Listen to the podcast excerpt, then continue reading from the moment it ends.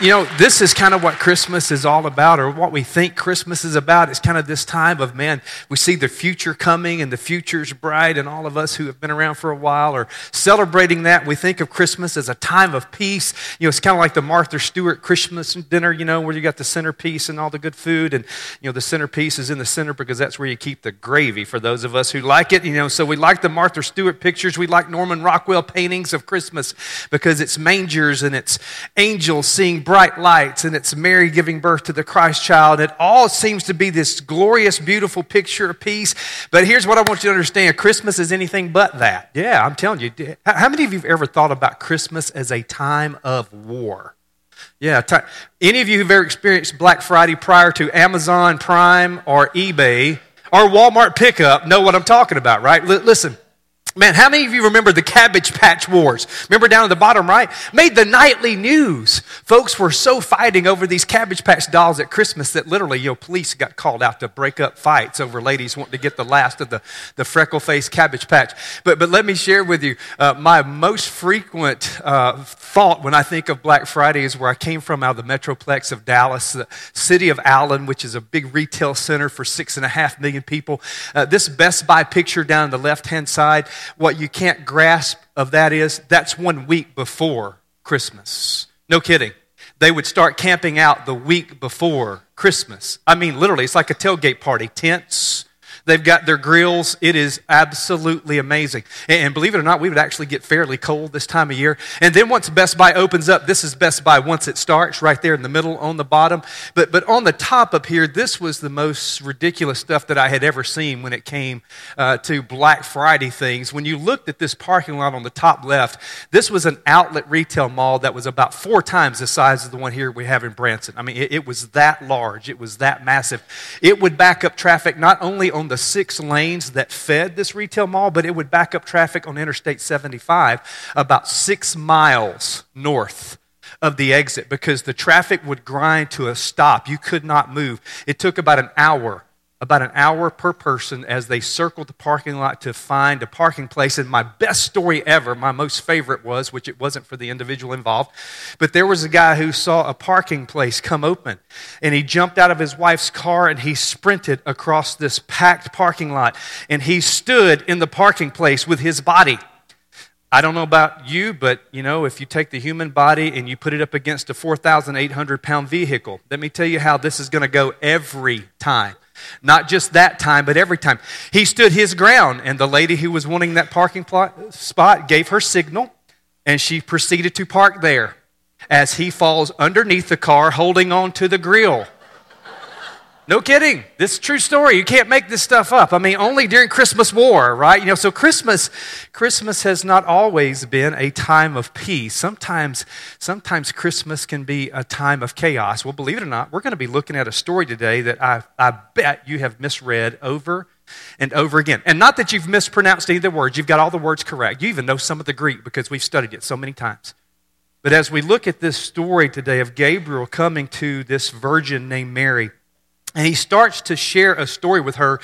Here's something that, that you may not have thought of previously. The message that he gives her, believe it or not, was already a message given to another woman. And some of you would say, Oh, Elizabeth. No, no. Good, good guess, though, because she is a part of the Christmas story. But that the message given to this girl named Mary was a message that was already given in a place called the garden to a lady named Eve this message that, that is given to Mary about this coming Messiah. And we want to think about this as a, a little baby, helpless, and it's in a manger, and it's beautiful and romantic and emotional, and it's going to be this time of great peace. But literally, that's not why the baby came, was to bring peace. And, and I don't want to disturb you today, but that's not why the baby came. The baby came because God Himself told this lady named Eve that there was going to come one from her line, her seed was going to show up, and he was going to stomp the head of the one who introduced sin into humanity. And all of a sudden, this angel shows up and he's telling Mary this story about this great one that's coming. And Mary had no idea that what Gabriel's talking about was the fulfillment of the promise God made all the way back to Eve in the Garden of Eden. And you know what promise that was? I'm going to come make war on sin and the one who brought it. So, so here's what I want you to focus on today, and I don't want it to ruin your Martha Stewart picture of Christmas. I don't want you to go home and take down your Norman Rockwell painting off the wall. I just want to give you a sense of reality of what Christmas is actually all about. For church, here, here's what Christmas is about Christmas is all about God making war against your sin and my sin and the sin of the world and the one who introduced it to humanity. That's what we're going to study today. Not this warm, cuddly, wrapped in swaddling cloth picture, but this idea of a king that's going to return and he's going to set things right when he comes back. So, so study that with me this morning. Give yourself a new perspective of Christmas as we pray. Father, we love you. Thank you that we can come before you this morning with this idea of Christmas. And obviously, Christ is the root word there, mas, meaning a reference to more. And so we want more of Christ. And so, Father, as we gather here today, we pray that you would do what you've promised us to do. Just gather here with us where you tell us two or more gathered in your name. You come and you're there in a special way. Father, welcome to this time. This is your celebration, not ours. Welcome. Welcome, Christ, our King, to this party we have for you, this celebration we call worship, which is all about you. But, but as you come, Jesus, we ask that you do one thing for us we pray that you would fill us with your wisdom this morning. Promise to us in this book we call the Bible, in the book of James, chapter 1, it says, If I come and, and I feel like I lack wisdom, I can ask you for it, and you will give it to me generously. We ask for that Christmas present this morning. We ask you for this gift of wisdom that if we open up, and as we open up this text, and we start talking about this angel Gabriel, and we start talking about this Virgin Mary, a story that I have to confess and admit to you has become all too common to me. Father, sometimes I'm not in awe as I should be as I read this. I, I miss the supernatural component of this because I've looked at way too many nativity scenes. Father, I pray right now that you would remove that hardened scale from our eye. That, Father, you would give us your wisdom to see this true story, the magnitude of what was actually being prophesied to Mary. This wasn't about this helpless child in a manger, Father. This was about a warrior king coming back to set things right. And so, Father, give us your wisdom to see and to understand and grasp. But, Father, more so, that, Father, this Christmas would have a little different view for us. That as we gather around trees, we sit with family over meals and celebrate fellowship and gifts, that, Father, we would be reminded that if there's anything we should be focused on this Christmas, it is us choosing to be on the side of the King who has come to defeat our sin. That, Father, we would seek to be holy and right and just during this season, more so than any other out of the year. So give us your wisdom to grasp, give us a greater wisdom to apply. And Father, we will praise you for that in Christ Jesus' name. Amen. If you would study with me this morning, we're going to be in Luke chapter 1. And again, this is a Christmas story, and I'm, I'm going to do like the Apostle Peter said. The Apostle Peter in his first letter said this in 1 Peter. He said, I'm not telling you anything you don't know, I'm just reminding you of what you do know. And so that's all I want to do this morning is to remind you of a story you're so familiar with that if you're like me, you overlook it when you read it, and we start to miss the supernatural nature of this story. So don't miss any part of this. Starting there in verse 26, it reads this way In the sixth month, the angel Gabriel was sent by God to a town in Galilee called Nazareth. So a couple things you need to know real quick. Uh, during the sixth month, that refers to Elizabeth's pregnancy. Uh, it's not six month of a king, six month of a governor. It's referring to the pregnancy of Elizabeth and Zechariah. Uh, if you've ever been to Sight and Sound in their Christmas story, they do a good job with this, of presenting this from a biblical standpoint. And so the six month is this relative that is going to kind of nurture Mary after she receives her news. Now remember, Luke is our writer. Remember, he is a Gentile. He's one of the non Jewish writers of the New Testament. There's only a handful of those. And so, again, what we have here is a non Jewish writer, and he is writing to non Jewish people. And so he gives us some detail that you wouldn't find, like in the book of Matthew. Uh, one of those is when he gives the location, he doesn't simply mention Nazareth. Nazareth was a very insignificant village uh, in the Jewish area uh, of Israel, but here's the deal most of the non Jew people would have known nothing about Nazareth. So, what does he do? He mentions the Roman region of Galilee. All these non Jewish people, uh, these Greek speakers, they would have known where Galilee was. So, most of them, as they read this story, don't have the maps like me and you do. You can Google up pretty much anything at this point. And so, they wouldn't have this type of map. They would be looking and thinking in their mind's eyes, you know, where's Nazareth located? And so, he clarifies by giving them the word of Galilee. He adds the supernatural by introducing the idea of an angel actually being sent out as a messenger. This is not the first time Gabriel's been included.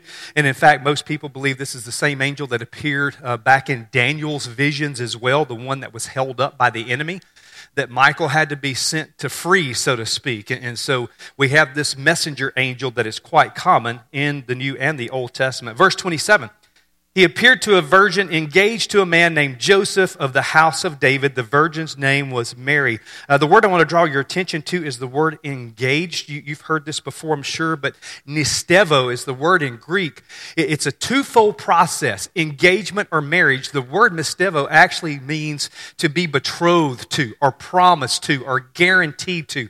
It, it was actually a contract. So, so believe it or not, engagement back in this culture was a contract.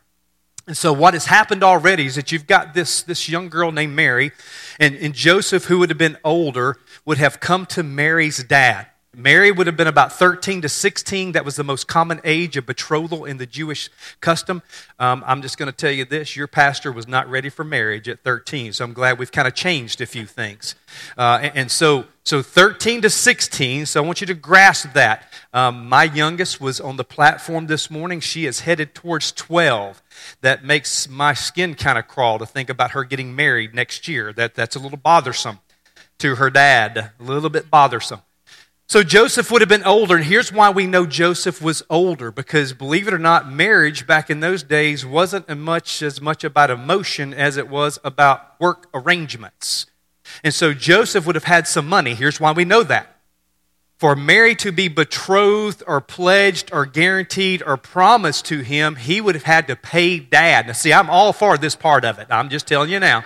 I'm all about this part. I cannot wait. Um, my girls are worth a million, I mean, millions. And so I just, I can't wait till we get this part done. And so Joseph would have come and he would put down his down payment. You're kind of like, so you got to pay to marry the girl. Well, well, yes, if you remember how their culture was, the whole family worked towards the family business. Now, whether that was in a shop in town or out on the farm, out in the middle of the plain, what dad is about to lose is not just a daughter, dad is about to lose a worker. No, no joke. This is why it was done this way. Dad's about to lose a very useful hand out on the farm or at the shop. And, so, this husband to be, the groom to be, is actually coming to him, giving him this payment so he can lose this worker. Now, in addition to that, there was a contract they actually filled out. So, so this is what we call the first phase of marriage. This is engagement, betrothal. You actually had to sign a contract which was witnessed to by a priest. And so the priest, this was a very religious process. The priest would oversee this. So this is a very binding relationship already.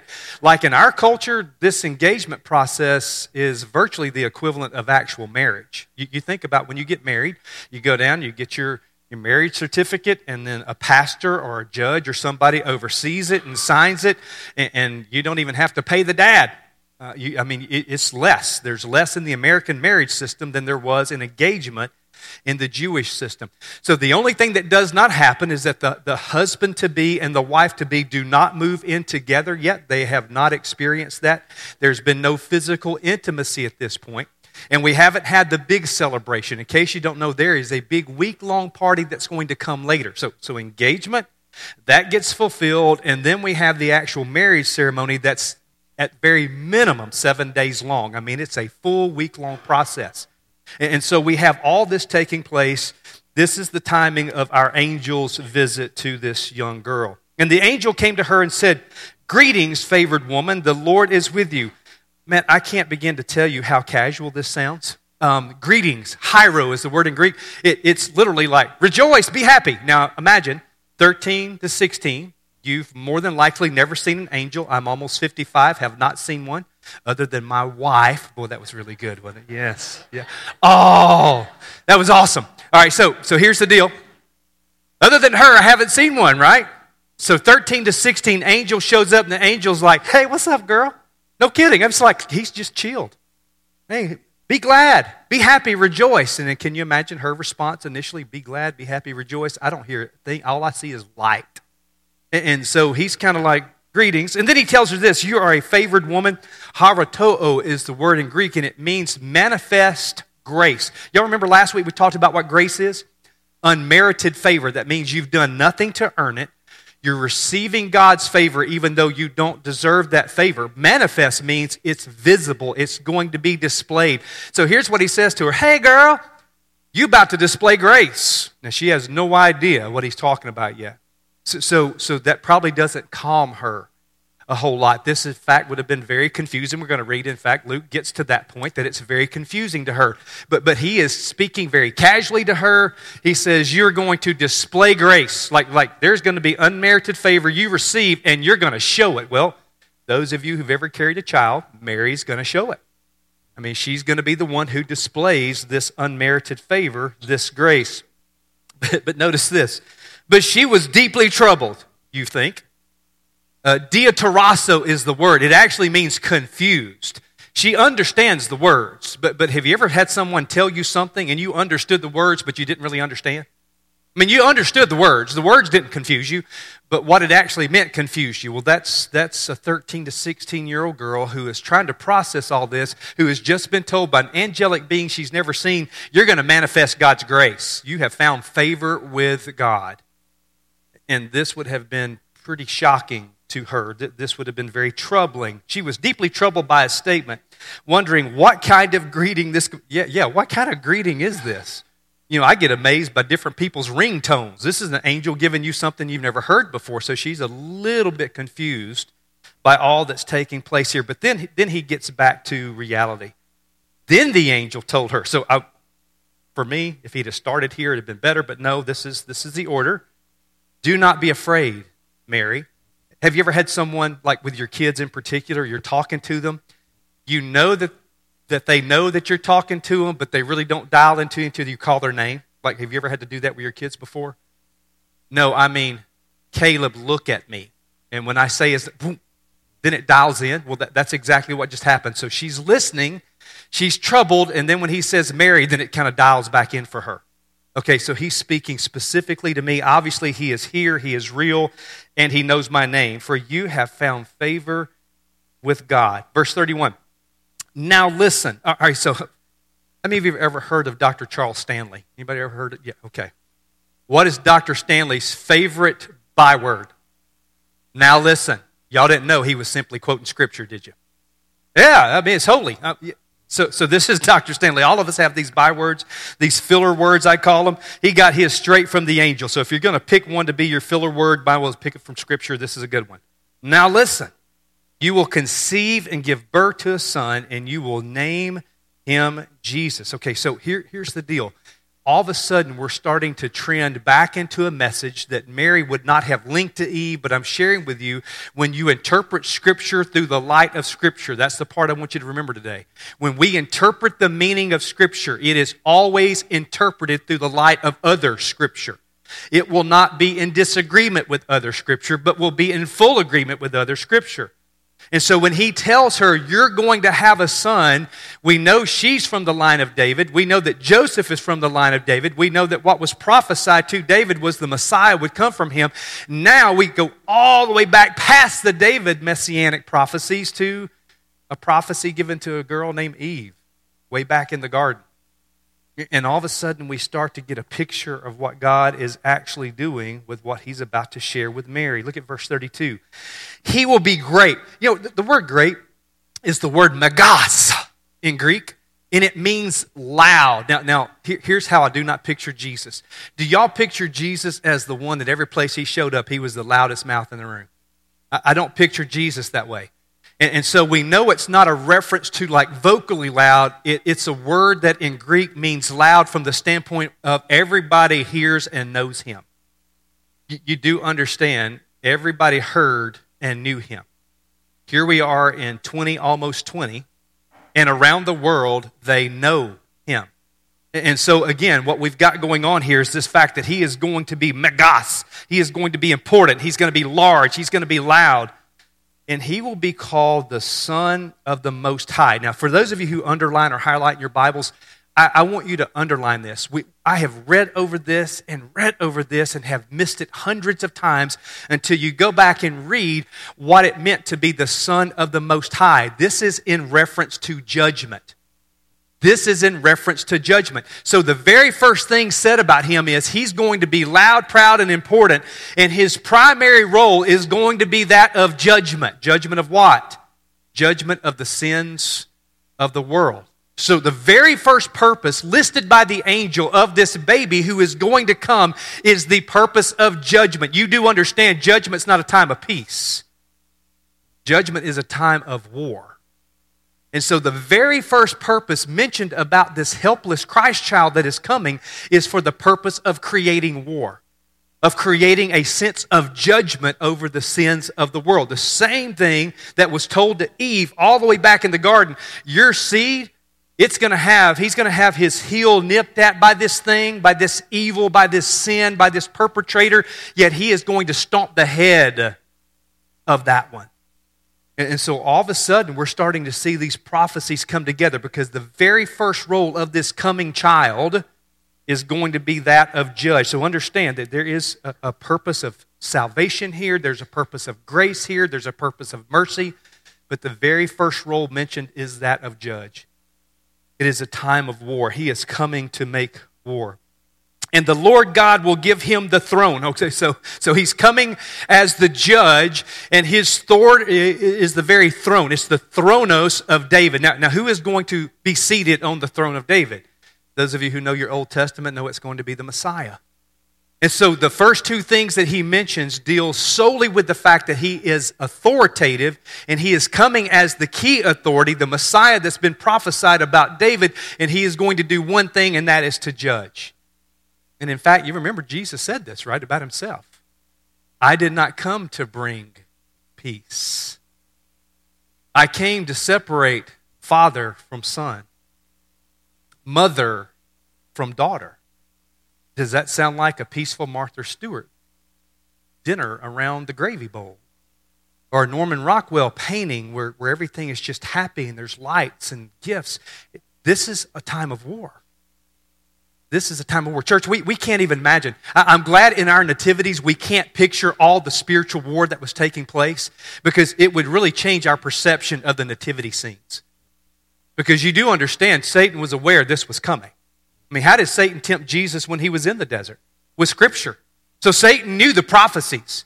And so he's looking out for this child. So what does Satan do? He causes Herod to be schizophrenic, and Herod tries to kill all the babies two years and down, right? Does that sound like a time of peace or a time of war? It's a time of war because Satan knew the warrior was actually coming for him.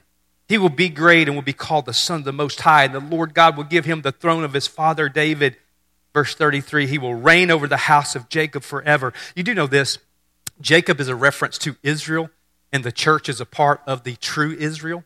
You know, you know, it's not just Israel because of a geographic spot, it is Israel because Abraham's righteousness was credited to him because of what? Faith. So it's all of those who have entered into a faith based relationship with God and with Christ Jesus, the Messiah. And so we're a part of this house of Jacob. We've been grafted in to this house. And so notice what this Messiah is coming back to do. He's coming back to rule over his house of Jacob, and his kingdom will have no end. This is absolutely a quote from Daniel 7 13 and 14. He talks about the Messiah's rule will have no end. He's going to be over all of Israel, the true Israel forever and ever and ever. But only after he judges. You understand, this comes after judgment. There is going to be a time of peace, but there will be no peace until sin has been judged and removed.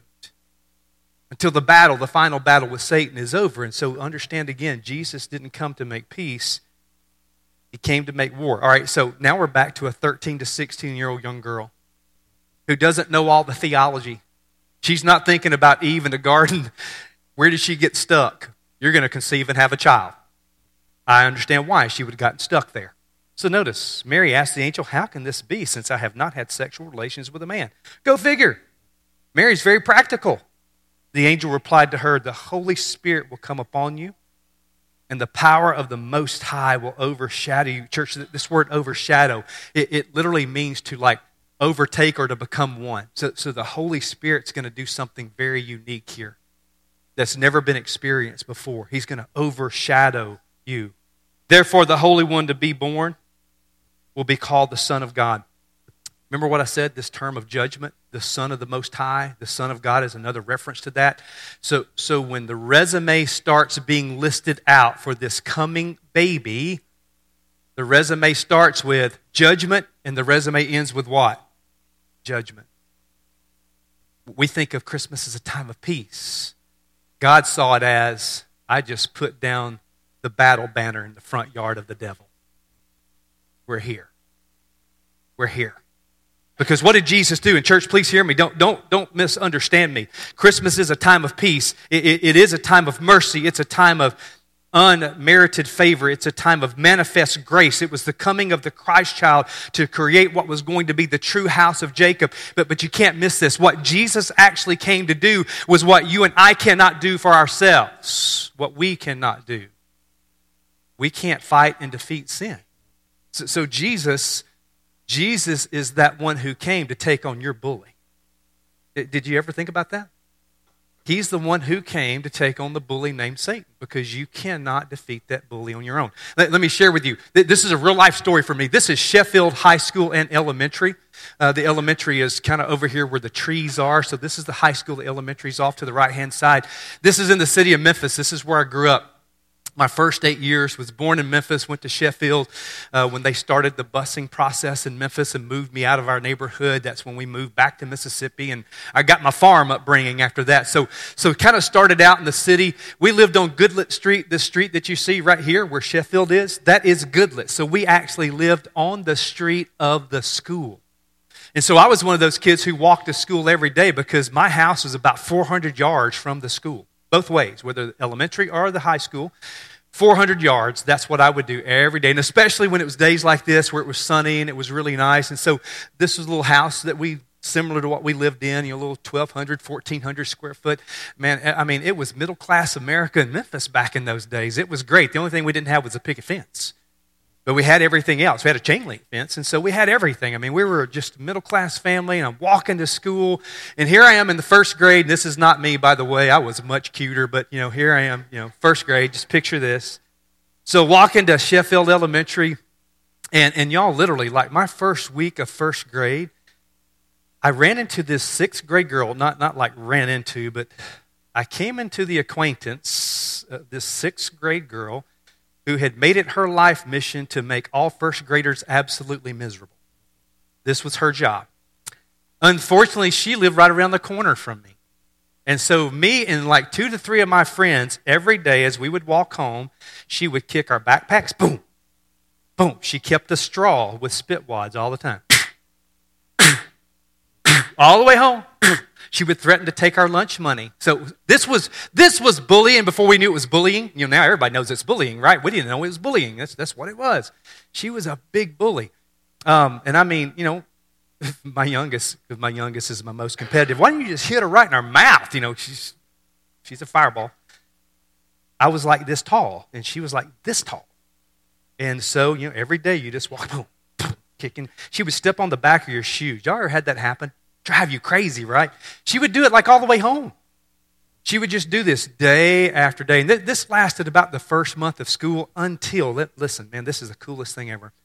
Our next door neighbor was a high school football player, and my mom used to babysit Danny. So, so Danny and I were like really good buddies. Like, like we would throw ball together, Danny would come over and invest in me because my mom had babysat him for, for about six, seven years. And, and so Danny was my buddy. And one day, Danny got out of football practice early. And as we're walking down the sidewalk, he's out in the front yard. His house was right next to mine. So he was watching this whole thing. I didn't even notice he was there because I was so focused on the fact my backpack's getting kicked again and stepping on the back of my shoes. You're shooting spit wads in the back of my hair. And I'm just thinking, someday when you're asleep, I will, I will take a two before and take care of you. But, but again, just trying to get home and, and just get that walk over with because other than that, school was great. But all of a sudden, I looked up, and here comes Big Danny. He still got his football gear on. He still got all this stuff on him, and he, and he looked like a giant to first grader. Danny was, you know, like nine feet tall. He really wasn't, but he felt like he was. And he walks right up to me and this girl, and it, the whole, just whole processional, there's like 20 kids, the whole processional just stops. Because you know how it is when you're first grader? High school kids are like, I mean, they're your heroes. I mean, you look at those football players and you're like, dude, that's, that's what I want to be when I grow up. I mean, you, you want to be them. I wanted to be Danny because Danny was this star athlete. He truly was. He was a junior in high school and he was like an all state type player. And he walks out and he looks at me and he's looking at her. And I didn't realize he'd been watching this whole thing. And he kind of leans down a little bit. He says, Hey, man, is everything cool? Remember, this was the 70s, so everything's cool, you know, groovy, you know, 70s, big bell bottom. Yeah, you know. Is everything cool? And not wanting to be a tattletale because I'm not about to voice in front of all my friends, no, this girl's beating me up. I mean, I know she's a giant, but I'm not about to voice that out loud. I'm not a tattletale. I'm just going to take it, suck it up like a little man. Yeah, Danny, man, everything's cool. And he did the coolest thing ever. Now, now, again, before you start thinking bad of my buddy Danny, he didn't like beat up this sixth grade girl. He didn't do that. But he kind of changed his standing position. He got like right there to her nose. He said, It's a good thing everything is cool with him because I would hate to have to make it cool. You know what I mean? Y'all, I'm not kidding. I'm not kidding. I don't think I saw that girl the rest of the year. It was like Jimmy Hoffa all over again. She just disappeared. I mean, I don't know what happened to that girl. But I will tell you this I didn't have my backpack kicked anymore. Nobody stepped on my shoes or threatened to take my lunch money. In fact, I would get lunch money sometimes just put in my little cubby hole. I'm thinking she was paying. I'm not, I don't know what was going on. But, but Danny, Danny did something that I couldn't do at that moment for myself. He stepped in to do something I could not quite accomplish. Now let's jump back 2,000 years to a little helpless baby born in a manger, right? And God looking at all of humanity and saying, you know what? Some of them, some of them are trying. They really are. I mean, there was Noah. Some of them are trying. They're really trying to fight the snake and they're really trying to fight sin, but they need somebody to fight for them. In fact, they need somebody to come and fight for them, but also fight with them. And so, church, I want you to understand when Jesus was sent, he was sent to fight. And to fight for you and to fight for me, but to fight together. In fact, that's our challenge today is to make sure me and you are fighting on the right side, which is the side of Jesus. Again, please hear me. Not a helpless babe in a manger. Not a helpless 30 to 33 year old man that hung on a cross and died. We're fighting on the side of the one who's going to come back on a great white horse someday. Right? And he's going to stomp, stomp the head of the enemy. The one that me and you can't beat on our own. That's what Christmas is all about. So here's some things I want you to consider this Christmas season. Number one, I want you to get it, I want you to get your head wrapped around the fact that this is not supposed to be a time of peace. Yeah, we're going to try to make it that way. We're going to try to settle down and get with family. We're going to exchange gifts. And please hear me, that, that is a great practice as we do that. But what the church needs to realize is that until Jesus comes back again, y'all, this is a battle.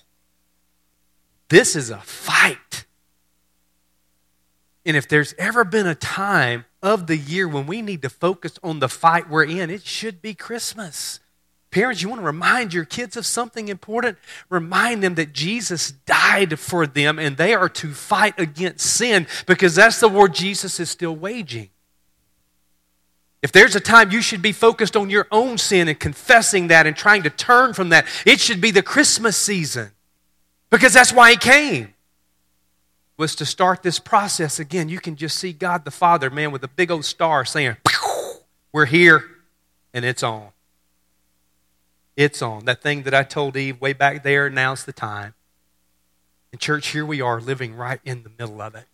So we need to be focused on what Christmas is really about. Number two, reject pride and self dependency. You cannot fight this battle on your own. Listen, here's the deal, in case you don't know this there's going to be a lot of good people that end up in a place that we believe is real called hell. Let, let me say that again. There's going to be a lot of good people that end up in a place, a very real place called hell. Why? Because I'm just going to treat people the way I think they should be treated. I'm going to try to live by the golden rule. So, so, in other words, you're going to try to live an acceptable life all by yourself. Let me clarify this for you. You can never be good enough to impress God. Not, not once. If you and I could have done it on our own, would Jesus have come? No. Would Jesus have died? No. Would he have to come again to stomp the head of the evil one that got me and you, you do understand this, got me and you kicked out of a place called paradise. That was the Garden of Eden. And we got kicked out because we can't handle him on our own. So I don't, I don't want you to go into this fight thinking you can manage your sin by yourself. You need help. You need the help of Christ Jesus. You need the help in the presence of His Holy Spirit. And you need the help of the people that are in this room because we're all on this same army together.